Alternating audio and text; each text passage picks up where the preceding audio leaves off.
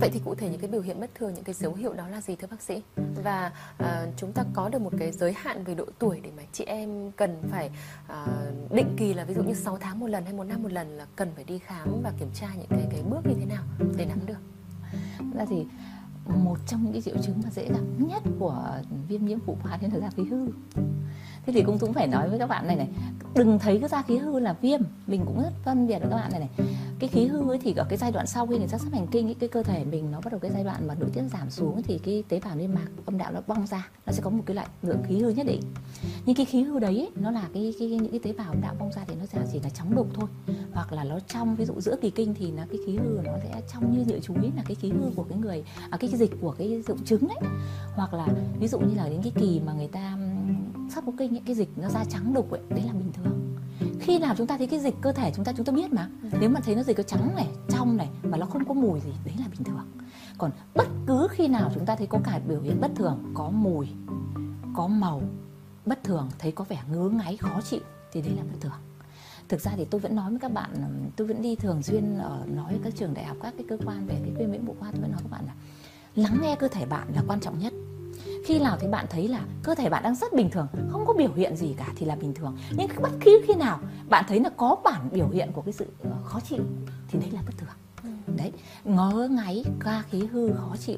Theo cái độ tuổi thì tôi cũng phải nói với các bạn là không có một độ tuổi nào không viêm âm đạo. Đến bây giờ kể cả em trẻ em 3 tuổi 6 tuổi vẫn viêm.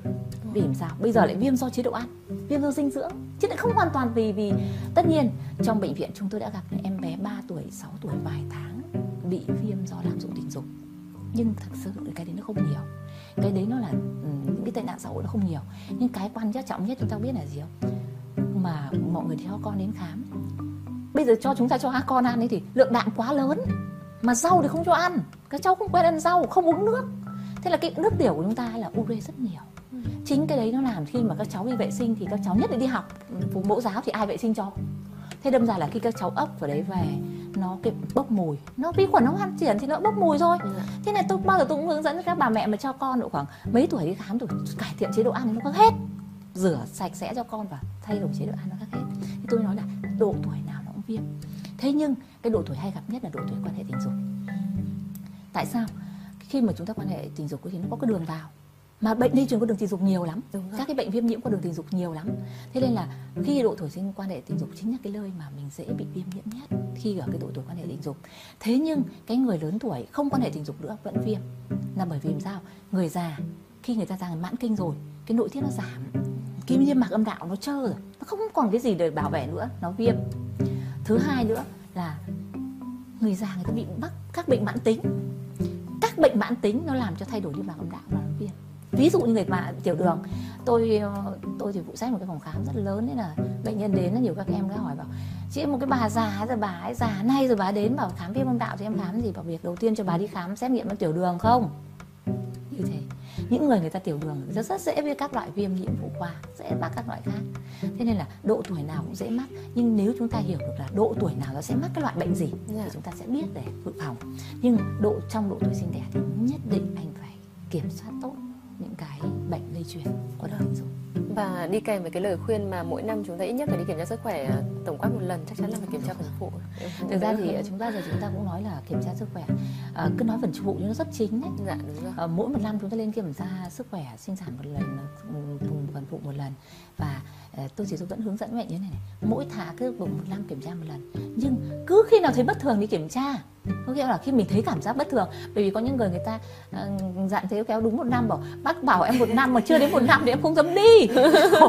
Nên là dặn người ta là một năm đến khám một lần nhưng nếu thấy nó gì bất thường chúng ta nên dạ vâng xin cảm ơn lời lưu ý của chị. Công ty cổ phần dược phẩm Trung ương Veheco là đơn vị trực tiếp sản xuất sản phẩm Samia với quy trình nghiêm ngặt đảm bảo chất lượng đúng quy trình giữ được hoạt động chất tốt nhất có trong dược liệu Việt Nam. Hiện nay, Việt Nam được đánh giá là một quốc gia rất phong phú về nguồn nguyên liệu. Những năm qua có rất nhiều đề tài nghiên cứu về thảo dược Việt Nam. Đã có hàng trăm đề tài nghiên cứu về tinh chất trà xanh, nghệ vàng và trầu không là những thảo dược có vi tinh chất chứa chất kháng viêm tự nhiên có tác dụng tại chỗ, đặc biệt đối với các vùng da nhạy cảm như vùng kín. Quy trình sản xuất ra sản phẩm dung dịch Samia khép kín đảm bảo vô khuẩn tuyệt đối. Công nghệ chiết tách tiên tiến giữ được những vi tinh chất tối ưu nhất trong sản lượng. Kiểm tra nghiêm ngặt nguyên liệu đầu vào, bao bì, nhãn mát, đặt tiêu chuẩn Bộ Y tế về sản phẩm. Quy trình kiểm định đo lường, kiểm nghiệm rõ rệt, hiệu quả, an toàn đối với bệnh viêm nhiễm phụ khoa, phù hợp với âm đạo của người phụ nữ Đông. Sản phẩm đảm bảo được Bộ Y tế kiểm nghiệm, công bố và cấp phép. Samia thăng hoa trong từng cuộc sống. Thank you.